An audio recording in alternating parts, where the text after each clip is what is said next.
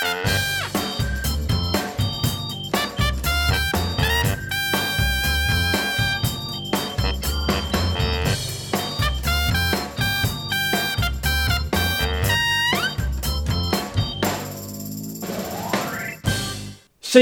reist het land door, dat is inmiddels bekend. En we zijn nu in Oosterwolde bij theoloog en predikant Wim Dekker.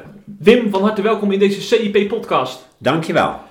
Met jou gaan we een aantal uh, nieuwsberichten bespreken. Dat zijn geen recente nieuwsberichten, maar nieuwsberichten die zeg maar, eigenlijk altijd actueel zijn. Hè? Sommige berichten komen altijd terug in het nieuws. Dat heb je bijvoorbeeld met de discussie over uh, stemmen op Forum voor Democratie als christen, ja of nee. Dat komt vaak terug. Maar ook, wat ook vaak terugkomt, dat is uh, de vrouw in het ambt. En we hebben, we hebben bijvoorbeeld dat in de christelijk gereformeerde kerk is er een discussie gaande over vrouwen wel of niet op de kansel hè, als, als dominee. Ook in de PKN, de PKN waar jij onderdeel van bent hè, trouwens, Ja. Wim, Ja. speelt die discussie. En eerder dit jaar leidde die opnieuw op, naar aanleiding van een open brief van zeven oud-synodeleden die uh, de behoudende PKN-gemeente opriepen om, uh, om daar eens werk van te maken. Hè? Vrouwen in de ambten. Uh, misschien is het goed allereerst om uit te leggen hoe het nou in de PKN geregeld is. Want de PKN is natuurlijk een hele brede volkskerk, waarin ruimte is om vrouwen als dominee toe te laten, maar ook ruimte is om dat niet te doen. Kun je eens uitleggen hoe dat eigenlijk georganiseerd is in, in de PKN? Ja, de Protestantse Kerk Nederland is in 2004 uh, samengesteld uit drie kerken. De hervormde kerk en de gereformeerde kerk en de Lutherse kerk. En die verschillende kerkculturen, die vind je nu dus in die brede PKN weer terug. Omdat binnen de hervormde kerk er altijd uh, ruimte was om verschillend over dingen te denken. En een grote zelfstandigheid lag bij de plaatselijke kerkraden.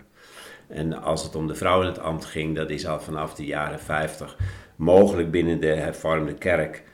Um, binnen de toenmalige hervormde kerk, maar de Gereformeerde Bond en nog een aantal anderen hebben van medefaan gezegd: ja, maar dat vinden wij niet bijbels en we doen er niet aan mee. En de Gereformeerde Bond, voor de duidelijkheid, Ja, dat de is een stroming. is een stroming binnen de PKN op de rechtervleugel. En die heeft van medefaan gezegd: ja, wij zijn daar tegen.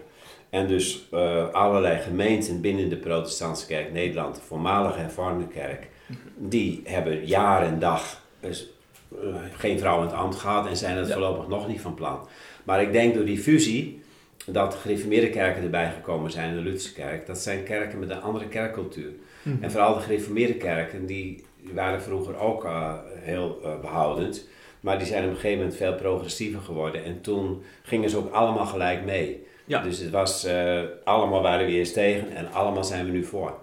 Nou, en die kerkcultuur is, is ingedragen in die brede protestantse kerk. Mhm. En mensen die van ouds hervormd zijn, die kijken er wat raar tegenaan.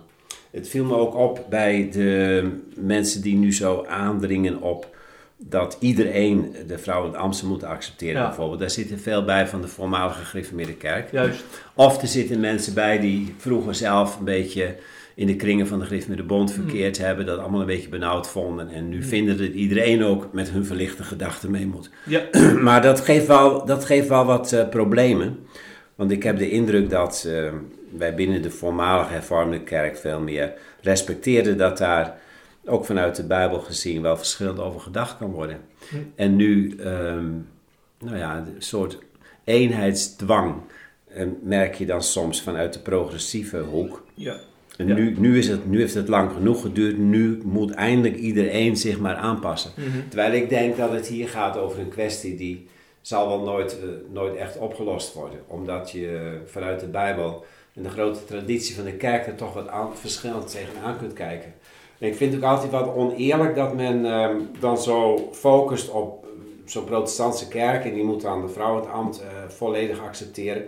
Terwijl de, de wereldwijde grote Rooms-Katholieke kerk, die vele, vele, vele malen groter is, er niet over denkt om vrouwelijke priesters uh, te hebben. Ja. ja. En ook de Oosters-Orthodoxe kerk niet. Dus uh, juist als je een beetje in de breedte van de katholiciteit van de kerk staat, dan denk ik, ja, uh, doe een beetje rustig en uh, zit niet iedereen te dwingen om dit op dezelfde manier te zien. Ja. Maar hebben deze progressieve oud-synodeleden niet het punt als zij schrijven dat uh, zeg maar de tegenstanders van de vrouwen net am zich verschuilen achter een paar eenzijdig geïnterpreteerde bijbelteksten en aanvechtbare theologische redeneringen? bedoel, uh, daar hebben natuurlijk wel een punt. Ik bedoel, daar kun je ook achter verschuilen, toch? Ja, dat kan. Je kunt natuurlijk uit gemakzucht de discussie niet willen omdat je er gewoon tegen bent. Uh, uit gemakzucht, uh, vanuit een soort vooroordeel, je afweren van, van nieuwere inzichten, het gesprek niet echt aangaan. Dat zou kunnen. Uh, maar ik, die, dat, ja, die mensen zullen er ook zijn gewoon een zekere denkluiheid of angst voor het nieuwe. En dan laat je het gewoon bij het oude. Dat, ja, dat komt uh, voor. Hmm. Maar ik denk dat doet geen recht aan de grote theologische discussie die hier natuurlijk... Nou, denk alleen aan de katholieke kerk, pas nog weer uitvoerig. Uh, zitten ze dagen te confereren. Dan zitten ze echt niet alleen maar te zeggen ik ben voor of tegen. Dan gaan alle argumenten komen weer langs. En binnen de Gereformeerde Bond dus de behoudende stromingen binnen de, binnen de protestantse kerk, zijn er ook verschillende studies in de loop van de tijd verschenen. En ehm, ja, je kunt natuurlijk kun je, kun je zeggen van wat daar verteld wordt is aanvechtbaar. Het beroep op de schepping, wat steeds terugkomt. Ja, ik persoonlijk vind dat niet zo sterk. Uh, in die zin van, ik zie wel dat in die schepping verschil is van man en vrouw en dat die hele uniformering in de samenleving die je gekregen hebt op dit punt, dat dat, dat, dat aanvechtbaar is vanuit de Bijbel gezien. Meer ruimte voor de verscheidenheid van man en vrouw. Maar daarmee ben je nog niet bij de vrouw in het ambt. Dat is gewoon een hele stap. Ja. Kijk, ja, ik denk in het ambt, eh, dus predikant of ouderling of... Nou, uh, zoals man en vrouw elkaar aanvullen, aanvullend bedoeld zijn in de schepping Ehm, zo denk ik dat ze elkaar ook heel goed aan kunnen vullen in die kerkregering. Mhm. En dat het vrouwelijke en mannelijke element daarin, uh, juist uh, als het samengaat, dat dat tot een betere uh, kerkregering, denk ik, leidt dan wanneer dat alleen een mannenbeweging moet zijn. Ja. Dat, is, dat is mijn persoonlijke gedachte, Om, omdat um, ik, ik vind dus de stap van, ja, maar in de schepping is onderscheid tussen man en vrouw, naar en dus mag een vrouw niet in het ambt staan. Dat vind ik een hele grote sprong. Mm ja. Snap je? dat vind ik een hele grote sprong. En ja, of dat allemaal klopt, uh, inhoudelijk dat, die argumentatie, heb ik wel mijn vragen bij. Maar ik, ik vind niet dat je kunt zeggen, denkluiheid, gemakkelijk conservatisme, anti-vrouw, discriminatie. Mhm. Dat soort woorden, die worden heel vaak gebruikt. Dat, dat stoort mij altijd als men uh, tegenstanders van de vrouw in het ambt, in de kerk, neerzet, wegzet als mensen die discrimineren of die nog niet doorhebben dat de maatschappij veranderd is. Want heeft dat ook te maken met de maatschappelijke druk? Want daar verwees die Piet Verguns ook naar. Hij is de algemeen secretaris van de Gereformeerde Bond en hij heeft hier ook op gereageerd, hè, op, die, op die nieuwe oproep. En hij zegt ook, uh, hè, dit toont aan dat uh, niet alleen in de samenleving de marges smaller lijken te worden, maar ook in de kerk. Dus dat het de, de druk van buitenaf ook de kerk beïnvloedt. Ja, dat denk ik uh, dat het wel een rol speelt. Dat uh, nou, de, zeg maar, de progressieve mensen in de kerk, die vinden dat moet eens een keer afgelopen zijn met die discussie over de vrouw in het ambt. Die zijn ook heel erg onder de indruk van wat de wereld, uh, de maatschappij zeg maar, van ons vindt. En die denken van als wij als kerk iets uit blijven stralen van dat wij de vrouw discrimineren dan plaatsen we ons ook buiten de samenleving als het ware. Hè? Dus daar zit bij die mensen ook zeker een soort missionaire drive of een gedachte van je moet niet als een, uh, als een soort uh, reservaat van conservatieve gedachten uh, in de samenleving. Dat is slecht voor je uitstraling. Ja. Dat zit er bij hen wel in, denk ik. Maar ja, ik, ik, vind dat, ik vind het zelf veel te veel onder de indruk zijn van dat we in de samenleving heel uniform over bepaalde standpunten zouden moeten denken. Terwijl juist in die samenleving er veel meer uh, nadruk gekomen is de laatste jaren ook op het eigene, op het afwijkende, is interessant. Je kunt die bocht ook terugmaken van um, het afwijkende. Uh, je kunt zeggen, wat afwijken moet allemaal, het moet uniform gaan worden, je moet niet je buiten de tijd stellen. Maar je kunt ook zeggen, nou, als je een interessant afwijkend standpunt hebt op een bepaald punt, uh, dat doet mensen meer vragen van, hé, hey, hoe komt dat? Uh, zijn jullie inderdaad nog zo conservatief of heb je er andere dingen voor? durf, durf gewoon je eigen punt ook eh, te maken. Als je, als je in deze tijd vindt dat er uh, toch dat, dat dat idee van man en vrouw zijn in alles gelijk en dat het gelijkheidsdenken ook dan helemaal doorgevoerd moet worden. Uh, als, je, als je vindt dat dat, uh, dat dat niet goed is, dat je daar een eigen visie op hebt, hm. nou dan wijk je af van de hoofdstroom. Maar misschien is het wel interessant. Waarom moet je dan meteen zenuwachtig worden dat je je buiten de orde plaatst? Ja, dus de bond hoeft ze dan ook niet uh, uh, zenuwachtig te voelen door, door, door zo'n brief. Die kan gewoon een eigen verhaal blijven vertellen wat jou betreft. Zou ik zeggen, maar ja. ze worden wel, dat vind ik ook wel weer het goede van zo'n brief. Ze worden wel uitgedaagd om niet steeds maar dingen te herhalen. En ja. we zijn er gewoon op tegen. Maar om dat uh, echt inhoudelijk scherp te maken. En daar, daar zitten nog wel een paar puntjes ja, natuurlijk. Ja. Ik, ik, daar denk ik zelf ook nog wel iets anders over. Dus uh, het is goed dat we in de kerk, ook in de breedte van de kerk, elkaar wakker houden. Mm -hmm. Maar er moet geen dwang zijn. Nee. Uh, en zeker niet op grond van wat in de samenleving gewenst is. Want dan weet ik nog wel wat dingen. Ja, maar dat is natuurlijk ook wel het voordeel van een brede volkskerk als de PKN. Daarin is heel veel ruimte voor verschil en verscheidenheid. Hè? Ja. Terwijl in, bijvoorbeeld in de christelijk gereformeerde kerk heb je toch een iets andere cultuur. Daar zie je dat heel veel druk wordt uitgeoefend op kerken die uh, zeg maar die progressieve kant op willen. Ja. Die de vrouwen meer ruimte willen geven. Ja. Alsof het niet kan samengaan in één kerk. Ja, dat is lastig. En ik denk dat dat wel moet. Ja. Tenminste, um, het algemeen uh, onbetwijfeld christelijk geloof in de apostolische geloofsbeleidenis uh, over God de Vader en Jezus en de Heilige Geest. De kernpunten van het geloof, daar, daar gaat het om. En verder is er heel veel afgeleid uh, gedachtegoed, waarvan je ook merkt in de discussies, kan iedereen nagaan. Als je de discussies voert over de vrouwenambt of over homofilie of wat ook, en je ziet de stapjes die in de discussie genomen worden, dan kun je zo nagaan bij elk stapje kun je soms ook net iets een ander stapje doen.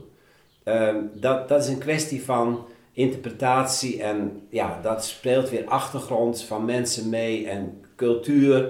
Dus zo gauw je merkt dat in discussies um, allerlei stapjes gedaan kunnen worden zonder dat je kunt, direct kunt zeggen fout of goed, dan betekent dat ook dat je op die terreinen een beetje ruimte moet geven. Ja. En dat, dat vind ik het voordeel van een, van een bredere kerk, dat je dus kunt zeggen, wat wij beleiden, dat is het van de kerk van alle eeuwen, dat is duidelijk. Maar de uitvoering en de invulling uh, is ook bepaald door omstandigheden en tijd. Ja. En, en nou, geef elkaar daar wat ruimte in. Ja. Als de gereformeerde bond, het is dus een stroming binnen de protestantse kerk. Maar als die een eigen kerkje vormde, dan hadden ze ook een groot probleem. Want, Want dan, nou, dan zou binnen die gereformeerde bond zijn ook mensen die er verschillend over denken. En dan zou je dus zo'n discussie krijgen alleen binnen die ruimte van zo'n gereformeerde bond en zou die ook breken. Hm. En een, een christelijk gereformeerde kerk en dat soort kerken raad ik gewoon heel sterk aan om wat ruimte te geven op dat punt. Dan kun je elkaar vasthouden, ook als dat is namelijk zo belangrijk, want die tegenstanders en die voorstanders zijn ook spiritueel vaak toch andere types. En die spiritualiteit uh, van elkaar, uh, die heb je wel nodig. Hm. Uh, laten we zeggen, de, de mensen die wat, ja, er wat dieper op doorgaan allemaal en wat zwaarder tillen aan de, de gebrokenheid van de wereld en de zonde en dat soort mensen. Dat zijn vaak ook de mensen die zijn tegen de vrouw in het ambt. Ja. En maar dat ze tegen de vrouw in het ambt zijn, vind je dan misschien een beetje lastig. Maar hun spiritualiteit heb je juist ook nodig als je zelf een beetje makkelijker in het leven staat, wat progressiever bent. Want dan kun je ook op hol slaan. Dan hou je elkaar in balans, zeg je Ja, je moet elkaar geestelijk in balans houden en daarom moet je elkaar kerkelijk niet kwijtraken. Ja, ja. En dan even nog uh, vooruitkijken naar de toekomst. Hoe, groot is de kans dat zeg maar, die behoudende PKN-gemeenten de ruimte blijven uh, krijgen om, om tegen de vrouwen in het ambt te zijn? Of denk je dat die kan worden ingeperkt in de toekomst, die ruimte? Nou, er zullen altijd mensen zijn die dat weer gaan proberen, vrees ik. Uh, maar ik schat in dat vanuit de leiding van de kerk altijd beseft zal worden: dit komt niet goed als we, als we dat gaan doen.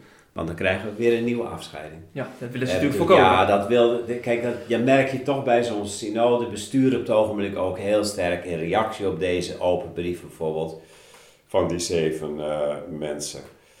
En dat was eerder aan de aanleiding van 400 die pleiten voor volledige gelijkstelling van het homohuwelijk. Van op goed gerucht? Ja, van goed gerucht. Kijk, er wordt dan die druk uitgeoefend. Maar vanuit de leiding van de kerk merk je ogenblikkelijk dat ze dat, eh, dat, ze dat afremmen en zeggen: ja, maar ho, dat kan niet. Want dan ga je gewoon een nieuwe splitsing veroorzaken. En eh, we hebben natuurlijk al de splitsing gehad toen de protestantse kerk ontstond. In 2004. Ja, een hersteld hervormde Ja. kerk is ontstaan met 50, 60.000 mensen. Mhm. Zoiets moeten we niet weer hebben. Zeker. Ik denk ook niemand daarop zit te wachten. Nee, nee. Dus in die zin, eh, de leiding heeft wel goed in de gaten wat, wat, hoe ze op hier... De leiding heeft het op het ogenblik prima in de Ja, gaten. ja. En ik verwacht dat ze dat wel in de gaten zullen blijven hebben. Ja, ja, ja. Zeg Wim, laten we naar een ander eh, bericht gaan dat ons in de afgelopen maanden is opgevallen. Ehm, eh, we hebben trouwens even voor de goede orde. Het is, mensen, mensen denken, nou waarom hebben ze het niet over corona? Hè? Maar- eh, om een beetje de, aan de coronamoeheid eh, tegemoet te komen, hebben we nu wat onderwerpen die daar niet mee te maken hebben. Want Oké. dat, eh, dat lijkt me Ja. ook wel eens goed in deze tijd. Ja, ja, ja. Ja. Wat, er ook, wat ook een coronavrij onderwerp is, dat is wel of niet toenaderen, toenadering zoeken tot de Forum voor Democratie. Hè? We gaan natuurlijk naar verkiezingstijd, komend half jaar, omdat in maart 2021 we weer naar de stembus mogen. En dan is de vraag eh, bij veel mensen, is het misschien een idee om eh, eh, op de rechterflank samenwerking te zoeken met Forum voor Democratie. Hè? Dat geldt natuurlijk met name voor SGP. Maar dat kan misschien ook voor de ChristenUnie een vraag zijn. En ChristenUnie-ideoloog Wouter Bekers gaf eerder dit jaar een interview in NRC. En dat interview deed nogal stof opwaaien. Omdat hij samenwerking met Forum en PVV niet helemaal wilde uitsluiten. En ook dat gezond nationalisme, zoals hij dat dan noemt, dat hij, eh, dat hij daar ook begrip voor hebben, ook in christelijke kring. En samenwerking zou dan ook mogelijk moeten zijn, eh, wat hem betreft. Kun je niet van tevoren uitsluiten. Heel veel christenen waren daar verbaasd over dat een partijideoloog van het Wetenschappelijk Instituut van de ChristenUnie dit zo eh, uitsprak. Begrijp jij mensen die daar moeite mee hebben? Met die toenadering, de toena- toenaderingspoging eigenlijk van deze Wouter Bekers. Ja, nou ja, goed. Die, Wouter Bekers die moet ook zijn werk doen. In de zin van eh, eens een keer iets aankaarten waardoor het spannend wordt. Want al te gemakkelijk eh Forum en eh, PVV wegzetten van daar hebben we toch niks mee of daar kunnen we niks mee. Dat, dat, is, dat is ook niet slim. Dus ik, ik vond het wel goed. Kijk, maar de stap, ik vond het wel goed dat die dat zo aankaarten. Omdat bijvoorbeeld als het gaat om het inhoudelijke punt van een gezond nationalisme, dat vind ik wel een punt. Ja, Ehm, maar iets anders is natuurlijk, als je de stap gaat maken naar kun je ook praktisch samenwerken en met deze mensen die daar nu zitten en met de, gezien de uitspraken die ze doen, daar liggen een heel aantal stapjes. En ik denk dat dat, kijk, Gert-Jan Zegers bijvoorbeeld, die, eh, ja, die, die, die, die zegt dan duidelijk van dat, dat ziet hij niet zitten, dat we, er, dat we er ooit mee zouden samenwerken. En dan gaat het ook om, eh, nou dat hij zegt, eh, Baudet neemt te weinig afstand van racistische eh, uitingen en zo. En trekt de wetenschap en onafhankelijk onderzoek in twijfel. de samenwerking is niet, on- niet Dus- geloofwaardig, zegt hij. Eh, ja, dus kijk, maar dan ben je weer over andere punten bezig. Hè? Omdat je, kijk, dan, eh, dat, vind ik zelf, dat vind ik zelf ook. Ik heb in de tijd ook, ook iets gezegd van. nou, christenen die stemmen op de PVV mo- moeten niet gedemoniseerd worden. Ja, En heb dat je in een interview gezegd. Ja, ja. heb ik ook een keer gezegd. Dat vind ik nog. Ehm, en dat geldt zeker voor de Forum voor Democratie, want dat vind ik toch een wat eh, slimmere uitvoering en een wat meer doordachte eh, uitvoering van de PVV. Dus het verschil tussen die partijen is eh, aanwezig, zie je, constateer je. PVV, Ja. Forum voor Democratie. Ja. Nou, PVV vind ik, vind ik hyperpopulistisch, zonder dat er heel veel gedachtegoed achter zit. Hm. En bij de Forum voor Democratie zit wel, wordt heel erg gewerkt aan een consistent gedachtegoed. En eh, ja, nou ja, goed, dan zullen we zien hoe dat gaat. Maar kijk, een, een, nou, een, bijvoorbeeld een consequent gedachtegoed, wat je bijvoorbeeld ook vindt, naar mijn mening, in het werk van Andreas Kinneging, die zo'n groot boek geschreven heeft pas over eh, de maat, maat houden en zo. Wordt regelmatig aangehaald door Baudet.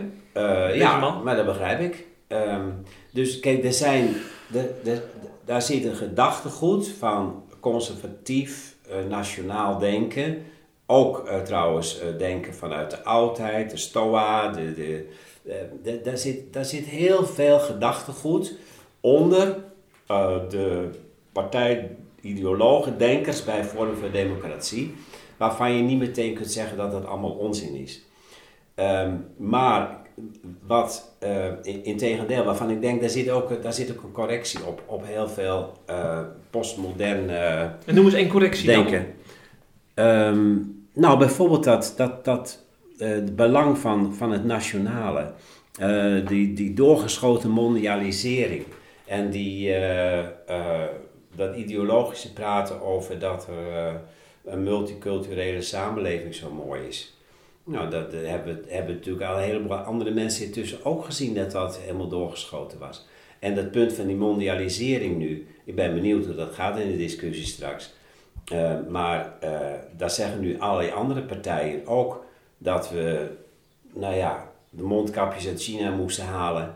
En dat, dat we maar af moesten wachten aan, wie dat dan geleverd gaat worden. En, dat, en nu met een nieuw, dan zijn we toch weer bij corona. Maar, ja, nee, maar juist corona heeft ons ook laten zien dat we onze eigen zaakjes beter op orde hadden moeten hebben. En dat we niet zo puur afhankelijk moeten zijn van de wereldeconomie. En het gehele gesteggel binnen die EU.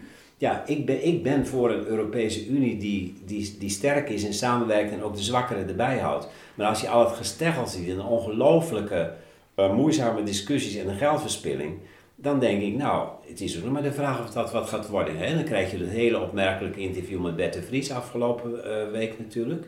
Uh, van, van, van, het CDA, ja. Hè, wat vroeger een, nou, iemand eerder op de linkervleugel dan de rechtervleugel van het CDA was. Maar die twijfelt aan de hele EU. Dus um, die dingen moeten wel be, bespreekbaar blijven en niet weggezet. Het komt uit die hoek en het is onzin of zo. Um, en het, het, het, uh, dus wat vooral die Wouter Bekers oppakte over, over gezond nationalisme. Mensen hebben behoefte aan een eigen plek. Dit is mijn huis, dit is mijn thuis, dit is mijn cultuur. En als je dat allemaal door elkaar gaat husselen, dan raakt de samenleving uh, totaal ontregeld. Ja, en dit denken mag je niet wegduwen, zeg maar. Nee, dat omdat, moet je omdat het van Forum komt bijvoorbeeld. Nee, Want dat is natuurlijk vaak het argument voor mensen om, om je niet aan te beginnen. Van het komt sowieso uit de verkeerde hoek, dus dan kan het ook niet goed zijn. Ja, maar de, dat van Forum voor Democratie, weet ik niet of het allemaal uit de verkeerde hoek komt. Dat zeg ik, daar zit natuurlijk een, een daar zit ook heel veel denken onder uit een lange traditie uh, van, vanaf de oudheid. Uh, kunnen ze zich op beroepen. En die andere partijen, kijk, dat is namelijk het probleem natuurlijk. Als je het dan hebt over, over andere partijen als Partij van de Arbeid, VVD, D66. Uh, die hebben allemaal hun wortels in de, in de moderniteit. Uh, hebben zeker hun wortels niet in de Bijbel.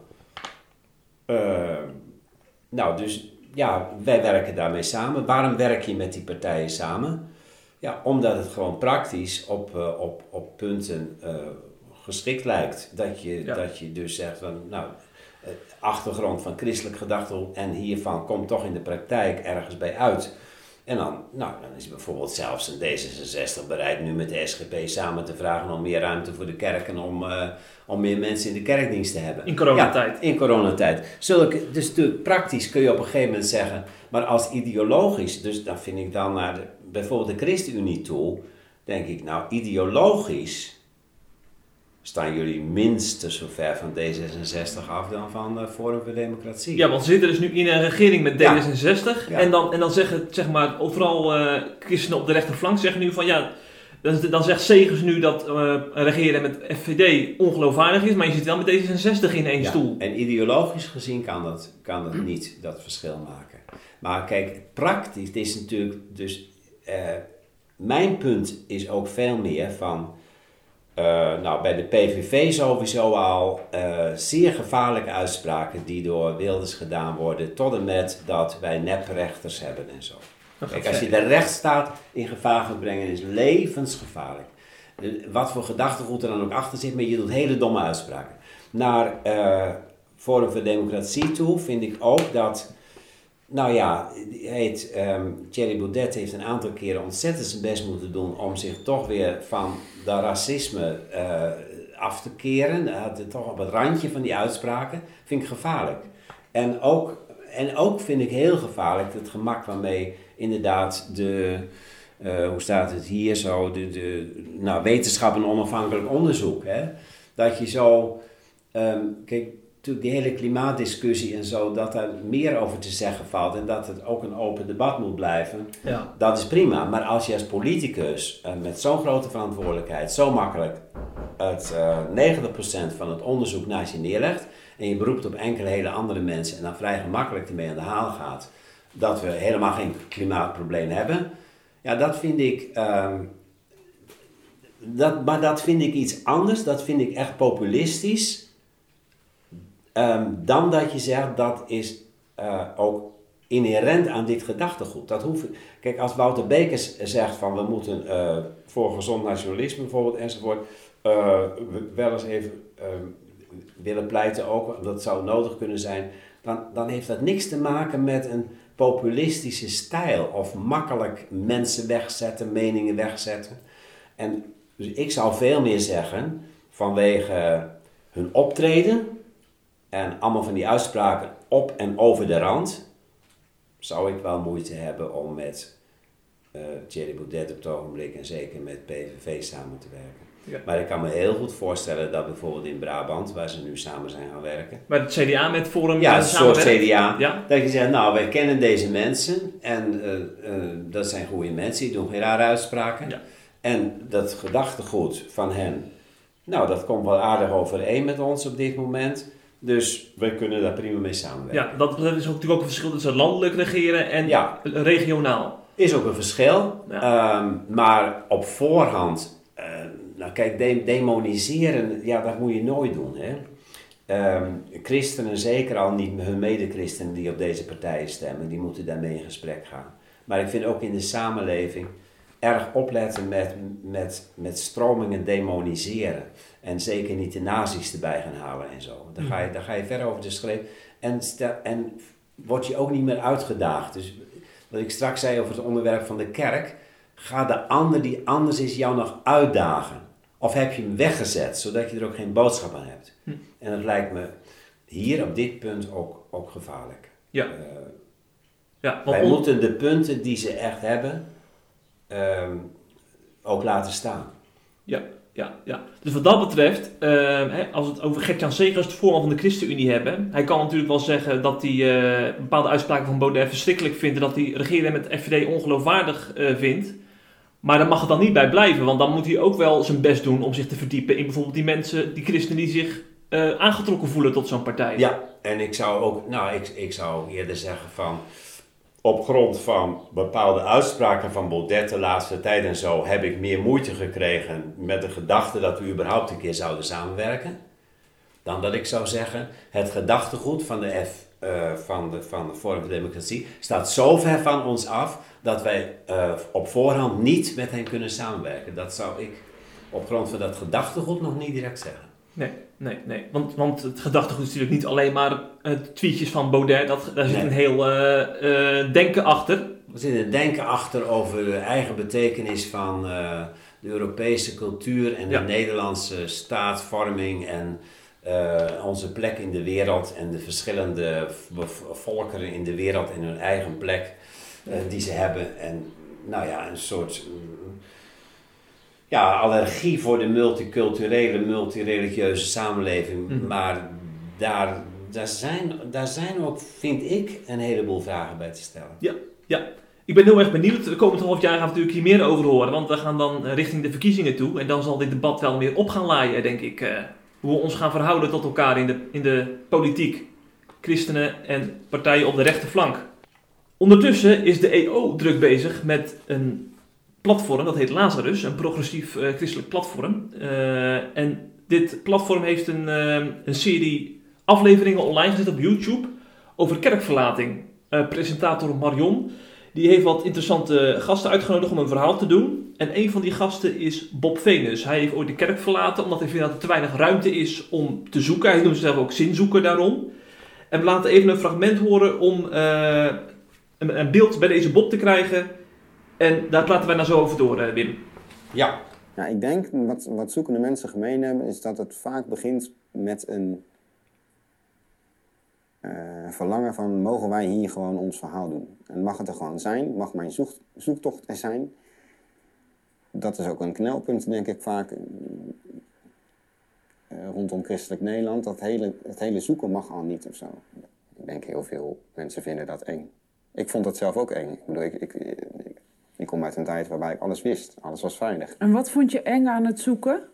Ja, je, hebt, je hebt niet zoveel meer of zo. Ik bedoel, eh, de zekerheden die vervagen. Eh, je gaat een soort van tunnel in.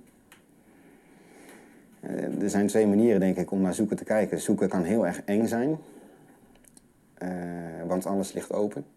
Of zoeken kan ook juist heel veel ruimte geven, want alles ligt open. En ik vind die openheid vind ik prachtig. Ja, Wim, we hebben dus net gehoord in dit fragment dat eh, volgens Bob Venus te weinig ruimte is in christelijk Nederland, ook in de kerk, om, eh, om te zoeken, hè, om te twijfelen, om je onzekerheden te, onzekerheden te uiten. Herken jij dat? Is, heeft hij daar een punt? Nou ja, hij zal, het- het, ehm, hij zal dat zo ervaren hebben. En eh, dat, dat, dat, eh, dat acht ik heel goed mogelijk. Ja, Eh, ik vind alleen op dit moment, ja, op dit moment heb ik zelf iets meer van, wordt niet alles vloeibaar. Dus het is maar net eh, wat voor, ja, ik, ik zou een aantal jaren geleden misschien dat ook nog wel helemaal zo gedacht hebben. En ik ken nog wel mensen en situaties en kerken waarvan ik denk, nou dat speelt, absoluut. Maar mijn eigen eh, zorg ligt meer bij, wordt niet alles vloeibaar en wordt niet alles relatief. Eh, dus dan vind ik altijd wel wat moeite. Ik, met- het, gevoel, en misschien dat, ik dat, eh, dat het onterecht is, maar met zo'n heel project van de EO en rondom Lazarus en zo denk ik, wat is dit voor een merkwaardige inhaalslag eh, die we aan het maken zijn? Maar je kan toch ook zeggen van eh, eindelijk is een, een programma dat hier ruimte aangeeft aan mensen die nu een verhaal kunnen delen en dat in de kerk jarenlang niet konden doen. Ja, maar wat raar dat ze dat in de kerk niet konden doen. Ik, ik neem het wel serieus, maar Ja. ik denk dan, ja, dat is dan, nou ja, wat zijn dat voor kerken? Gesloten reformatorische kerken. De kerkcultuur van de vrijgemaakte gereformeerde tot voor kort. Ik merk steeds bij ehm, dit soort geluiden dat heel veel mensen de achtergrond in de vrijgemaakte gereformeerde hebben. Maar die kerk is nu in zijn geheel vloeibaar aan het worden, zou ik zeggen. Dus ja, dat is niet meer zo nodig. Ik denk eerder van, oh, wat geloven jullie nog? Dat, dat, dat, dat die vraag daar eerder nu op zijn plek is. Maar, ehm, nou, wat heb je nog meer voor kerken? Ja, bepaalde, natuurlijk ook in evangelisch-orthodoxe, kijk, het gaat meer om een soort rechtlijnigheid van mensen. Hè? Ja, dat- ja dat is het punt Dat is het punt. Dus ik, ik, ik denk bij deze verhalen ook veel meer vaak aan psychologie en communicatie dan aan theologie. Hm. En ik vind het ook wel jammer als we dat door elkaar halen. Want ehm, kijk, dogmatisch denken en zo, dat wordt dan eh, gebruikt in, in een meer psychologische, communicatieve zin van geslotenheid. Je kon nooit een vraag stellen. Terwijl het dogma zelf ja, wel ehm, wil de kerk bewaren bij, bij de boodschap. Hè? Want, en, en ik vind dat die dingen nu vaak door elkaar gaan lopen. Ook in de verhalen van Bob Venus. Dat ik denk van, ik, ik ben een zeer eh, ehm, eh, groot pleitbezorger voor dat iemand al zijn vragen kan stellen. En dat je ook eh, de gekke en onconventionele dingen mag zeggen. En dat je helemaal niet een modelgelovige hoeft te zijn. Dat je, dat, dat je daarin eh, ge- geholpen wordt om gewoon daarin eerlijk te zijn. Daar ben ik allemaal heel erg voor. Maar dat alles gezegd zijnde, kom je toch terug bij wat was nu het christelijke verhaal? Ja. En hoe verhoud je je daarmee? En onderweg in het geven van die openheid kun je ook het hele christelijke verhaal vloeibaar maken. En pik er maar uit wat jou nog aanspreekt en wat je niet aanspreekt, laat je, laat je mooi liggen. En dan ben je volgens mij een heel, op een heel ander eh, terrein terechtgekomen. Dus dat, dat vind ik het lastige en is ook een beetje mijn zorg hierover. Maar kijk, ik, eh, eh, eh, communicatief en psychologisch snap ik het heel goed. Want ehm, ik, ken zelf, ik ken zelf bijvoorbeeld ehm, een aantal mensen, eh, jongere mensen die eh, oprecht eh, op zoek in de kerk waren naar echt, wat geloof ik zelf en zo. En dan bijvoorbeeld op een huisbijbelkring en ja, dan hun vragen inbrachten. Ja, maar dat hoor je niet te vragen. Nee, maar zeg, goeiedag, denk je dat wel eens? En de verontwaardiging van allerlei anderen die zich in hun veilige wereldje aangetast voelen doordat er lastige tussen haakjes, eh, kringleden bij zitten. En ja, ik, eh, zelf heb ik, heb ik de indruk dat dat dan in zulke groepen, ehm, van, waar men zo denkt van zo hoor je te geloven, dat het lastiger is dan wanneer je bijvoorbeeld bij een dominee terechtkomt. Ja, er zullen ook foute dominees zijn. Ik bedoel, dat, dat, dat, dat kan, die, dat- hè, ik zal niet zeggen dat die er niet zijn. Maar wij worden toch wel zo tegenwoordig in onze opleiding en ook door de, de breedte daarvan, eh, eh, eh, worden wij toch zo geïnstrueerd in hoe je moet luisteren en dat je, dat je niet mensen weg moet zetten vanuit vooroordelen. En, en ehm, dat mensen alles kunnen zeggen. Maar goed, daar, daar valt ook bij dominees nog wel wat te leren. Met name vind ik ook wel kerkdiensten, preken, de hele sfeer die er hangt, vind ik zelf ook nog vaak te veel iets van, nou hier zijn we weer, zo zijn onze manieren, dit geloven we, natuurlijk, u bent er ook mee eens, eh, we vertellen het nog een keer. Die sfeer vind ik er meer hangen vaak Ja. dan wij zoeken eh, wij zoeken de wil van God te verstaan. Wij zoeken eh, wat Hij ons te zeggen heeft. Ja. Wij weten het ook niet op voorhand. We, we proberen ons te openen voor Zijn stem. Misschien kunnen we die horen vanmorgen. Dat hopen we vanuit de ontmoeting, die uiteindelijk iets is van Hem. Eh, Dus het is wel een andere de, sfeer van communicatie, ook rond prediking enzovoort, kerk. Ja, ik, ik heb, ik, eh, eh, daar, daar, zit wel een punt. Dus ik kan me voorstellen dat types als Bob Venus afgeknapt zijn op nou, een soort uniformiteit van geloven, natuurlijk, eh, zo is onze, dit is het geloof, klaar, niet vragen. Dat het in een kerkdienstsfeer kan hangen, maar zeker als het in groepen is. En dat heb ik ook, ik heb het zeer pijnlijk gevonden, eh, juist in die groepen, want dan hebben ze vaak natuurlijk eh, gepleit in allerlei kerken de laatste jaren voor de kleine kring en eh, de gemeentegroepen. Dat zou zo opbouwend zijn. Ja, dat kan opbouwend zijn als je daar elkaar echt verstaat en dan tot verdieping kunt komen. Maar het is in de kleine groep vaak nog veel moeilijker voor iemand die iets afwijkend is, om zich veilig te voelen dan in de grote kerk, waar je altijd nog wel een paar andere afwijkers tegenkomt.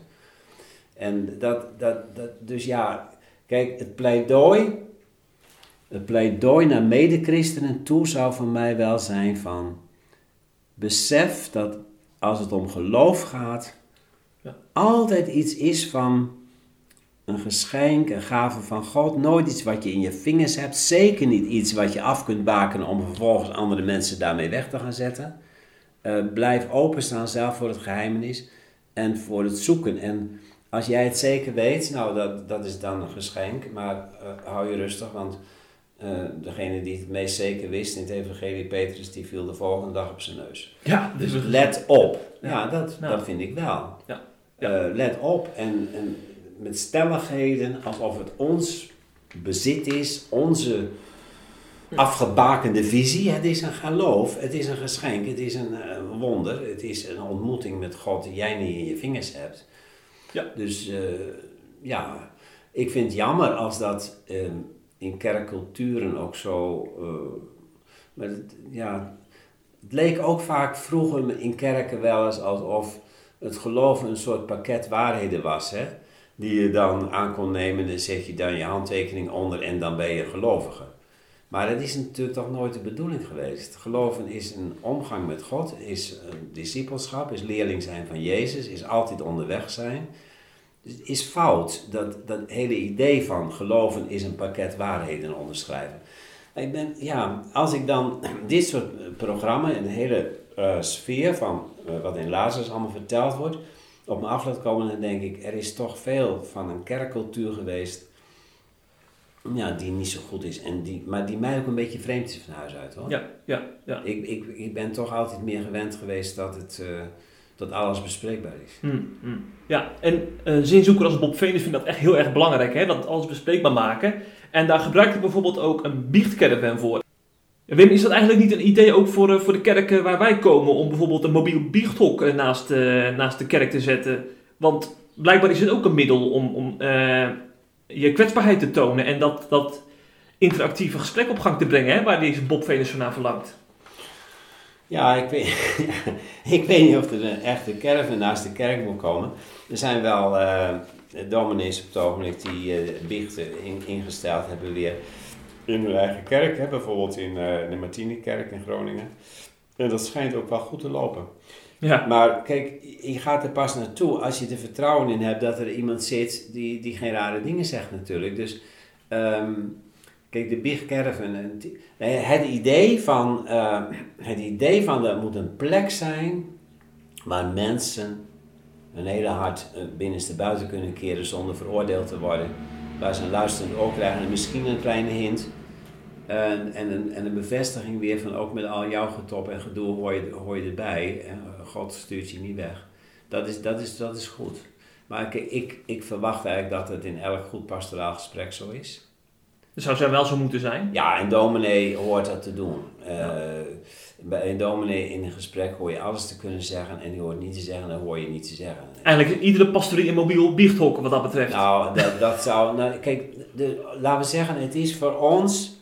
Als ik die nu als dominee lees en, en, en zie hoe dat dan gaat, denk nou ja, dat vind ik wel een wake-up call voor uh, doen wij het goed en doen we het wel goed genoeg. En uh, misschien moet je er nog creatiever in worden ook.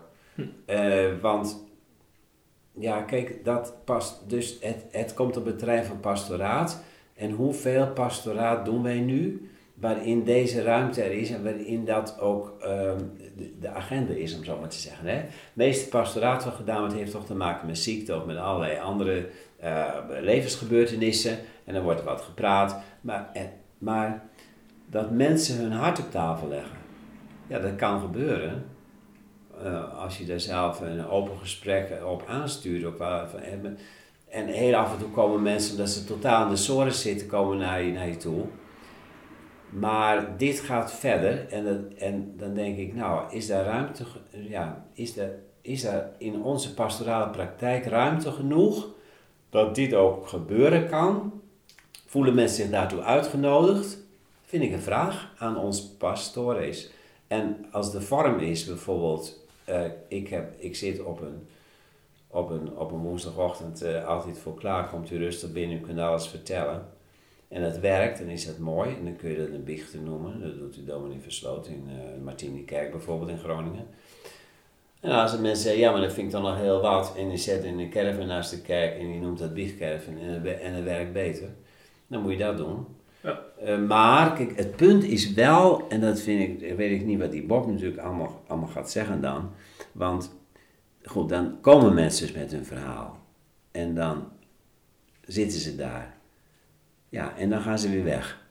Hmm. En dan? Ja, er is natuurlijk geen kerkgemeenschap ontstaan. Nou ja, dus, ja. ja. Ja, goed, en, ja. en dan? Want uh, het kan heel erg opluchten als je een keer iets vertelt en je wordt niet veroordeeld. En, uh, maar um, hoe letten we erop dat dit niet te veel blijft hangen in een geïndividualiseerd uh, samenleving? Dus ja.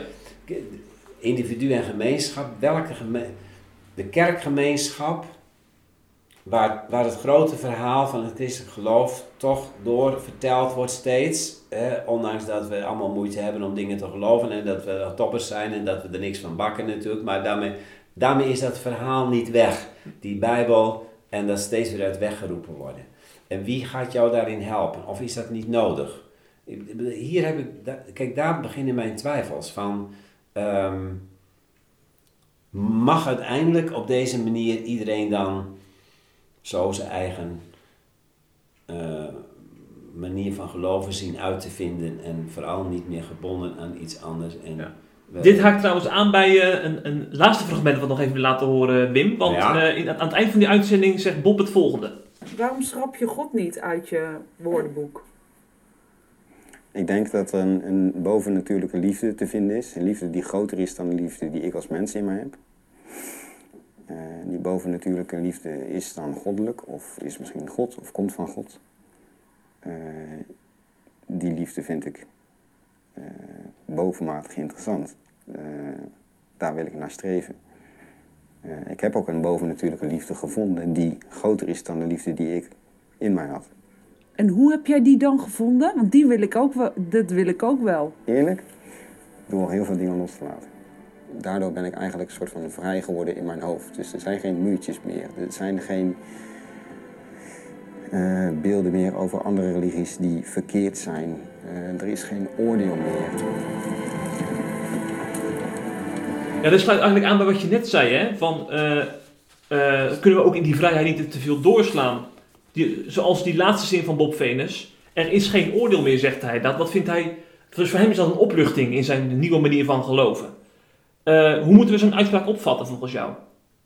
En is dat eigenlijk überhaupt een, een, iets waar we naar moeten verlangen? Hè? Dat er geen oordeel meer is? Ja, ik, eh, ik, ik zou dan zeggen, en wat is er nu wel dan? Hè? Geen, kijk, oordeel is weer, eh, dat klinkt heel negatief, maar is er wel een overtuiging? Is er een, kijk, als je zelf een sterke overtuiging hebt, dan betekent dat, eh, dan is de keerzijde daarvan dat je andere eh, overtuigingen toch wat minder, eh, ehm, dat je ja, daar moet je niet wezen. Dus is het, wordt het allemaal vaag, van niemand weet het precies, maar er is ergens een geheim waar iedereen zich maar op zijn eigen manier mee moet verhouden. Of zeg je, "N- nee, mijn leven is eh, volgeling van Jezus Christus zijn. Hij is voor mij de enige. Maar juist hij heeft mij ook geleerd dat ik andere mensen niet wegzet, maar dat ik ze ook nodig, dat dat er openheid is. En bij hem kun je altijd terecht, ook al heb je 40 jaren verloren van je leven. Dat is een andere vorm van eh, openheid dan dat relativisme. Dus da- daar zit gewoon mijn vraag.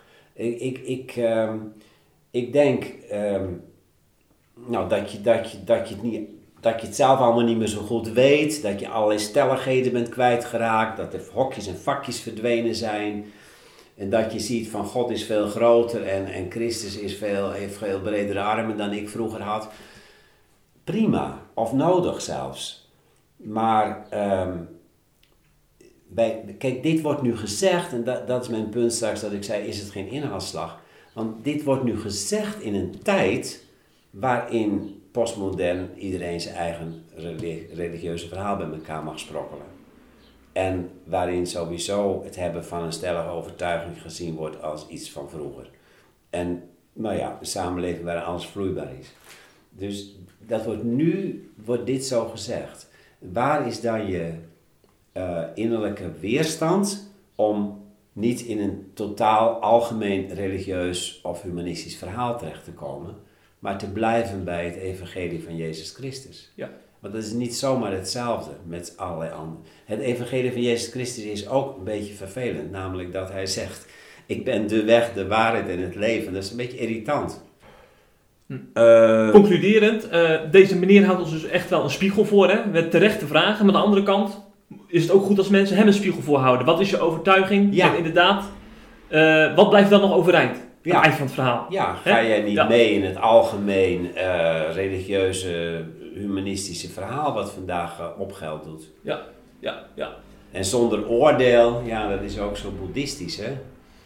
Eh, ja, eh, dus dat je alles tot je toe kunt laten, omdat je weet dat het allemaal onderdeel uitmaakt van zo'n groot geheel, wat jij niet overziet, maar waar je dus zeker niet vakjes wil gaan plaatsen.